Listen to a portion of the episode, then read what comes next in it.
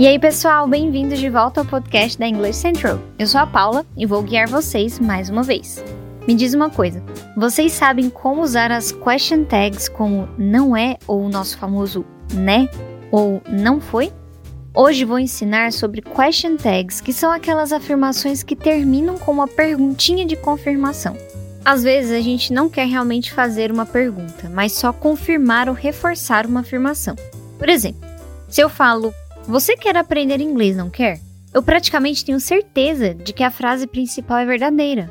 Mas adicionando uma question tag, também chamada de tag question, eu quero que você confirme que realmente quer aprender inglês. Criar question tags parece um pouco complicado, então requer prática. Existem algumas regras simples para lembrar ao formar question tags. A primeira regra é sempre ter o mesmo sujeito, tanto para question tag quanto para a frase original. Por exemplo, You heard what I said, didn't you? Você ouviu o que eu disse, não ouviu? O sujeito na frase original é you, então deve ser usado na question tag também. Seria errado dizer You heard what I said, didn't they? Você ouviu o que eu disse, não ouviram? Porque nem tem concordância. É importante que o sujeito seja idêntico tanto na question tag quanto na frase original. Às vezes, uma frase vai ter um nome próprio, em vez de um pronome. Nesse caso, você só precisa usar o pronome certinho que corresponde ao gênero do sujeito ou da pessoa que a gente está falando. Por exemplo, Jack plays football. Doesn't he? O Jack joga futebol. Não joga? Você consegue ver que na frase em inglês eu usei he, porque Jack é ele. Jill is from Canada. Isn't she? A Jill é do Canadá, não é? Mesma coisa aqui. Usamos o pronome she porque Jill é ela. Your parents will celebrate their anniversary one day. Seus pais vão comemorar o aniversário deles, não vão? Como os pais são duas pessoas, nesse caso usamos they, que significa eles. Regra número 2. Quando a afirmação é positiva, usamos uma question tag negativa. She's a doctor, isn't she? Ela é médica, não é? O verbo auxiliar na frase original é is, que é positivo. Então eu usei uma question tag negativa, que é isn't. Não. Olha só esses outros exemplos. I can go to the mall after chores. Can't I? Eu posso ir ao shopping depois das tarefas. Não posso? Can é positivo. Can't é negativo. Seria incorreto usar can na question tag porque a afirmação original já é positiva. He does like to eat candy, doesn't he? Ele gosta de comer doces, não gosta? Does positivo, doesn't negativo. Exatamente como na frase anterior. E o contrário também acontece. Quando a afirmação é negativa, a gente usa uma question tag positiva. He doesn't like candies.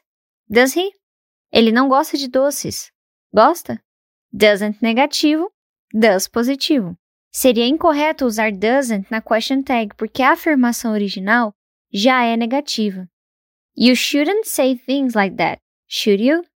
Você não deveria dizer coisas assim, deveria? De novo, o mesmo caso. Shouldn't, negativo, should, positivo. E para lembrar, want é a forma contraída de will not, é o oposto de will. Se você for usar will como question tag, use want em vez de will not. Por exemplo, You will go to the concert tomorrow, won't you? Você vai ao show amanhã, não vai? E não You will go to the concert tomorrow, will not you? Regra número 3. Às vezes não há verbo auxiliar na afirmação, quando o verbo na frase principal está no presente simples, formamos a question tag com do e don't ou does e doesn't. Por exemplo, You play the guitar, don't you? Você toca violão, não toca? Your sister likes tennis, doesn't she? Sua irmã gosta de tênis, não gosta? Os verbos play e likes estão no presente simples, então as question tags que usei são don't e doesn't. A regra número 4 é um caso especial. Alguns advérbios como never, rarely, seldom, hardly, barely e scarcely têm significados negativos. Então, mesmo que sejam usados em uma afirmação positiva, a gente trata as frases com essas palavras como se fossem negativas. Isso significa que a question tag normalmente é positiva. Vamos ver um exemplo? You seldom go to the beach, do you? Você raramente vai à praia, vai? Eu usei o advérbio seldom, raramente. Então a question tag que usei é do, que é positiva. Outro exemplo seria: You hardly finished your meal, did you? Você mal terminou sua refeição, terminou?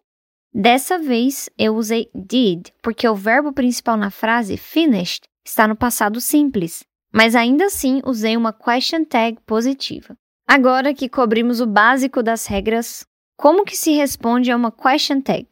Muitas vezes a gente só diz sim ou não. Às vezes a gente pode repetir a question tag e inverter a ordem do pronome e da tag. Tipo assim, ó. Se alguém diz The sun is yellow, isn't it? O sol é amarelo, não é? Você pode simplesmente dizer yes ou yes it is, que significam sim. Olha só esse outro exemplo.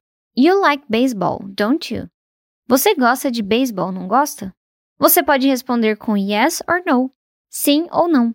Ou yes I do, sim eu gosto, ou no I don't, não eu não gosto. Criar question tags pode ser um pouco complicado, então requer prática. O principal que você tem que lembrar é que uma question tag sempre tem duas palavras, um verbo auxiliar ou um modal e um pronome. Se a frase principal é positiva, a question tag é negativa. Se a frase principal é negativa, a question tag é positiva. Sempre o oposto. Espero que a aula de hoje tenha te ajudado a aprender mais sobre as question tags e que você tenha gostado, porque toda semana sai mais conteúdo aqui. Se quiser aprender mais, visite o nosso site www.englishcentral ou baixe o aplicativo English Central. Se você curtiu esse episódio, adiciona na sua playlist ou clique em salvar nos seus episódios. Espero que seja útil para o seu inglês. Vamos aprender o inglês do dia a dia com a English Central. Até mais, muito obrigada por ouvir.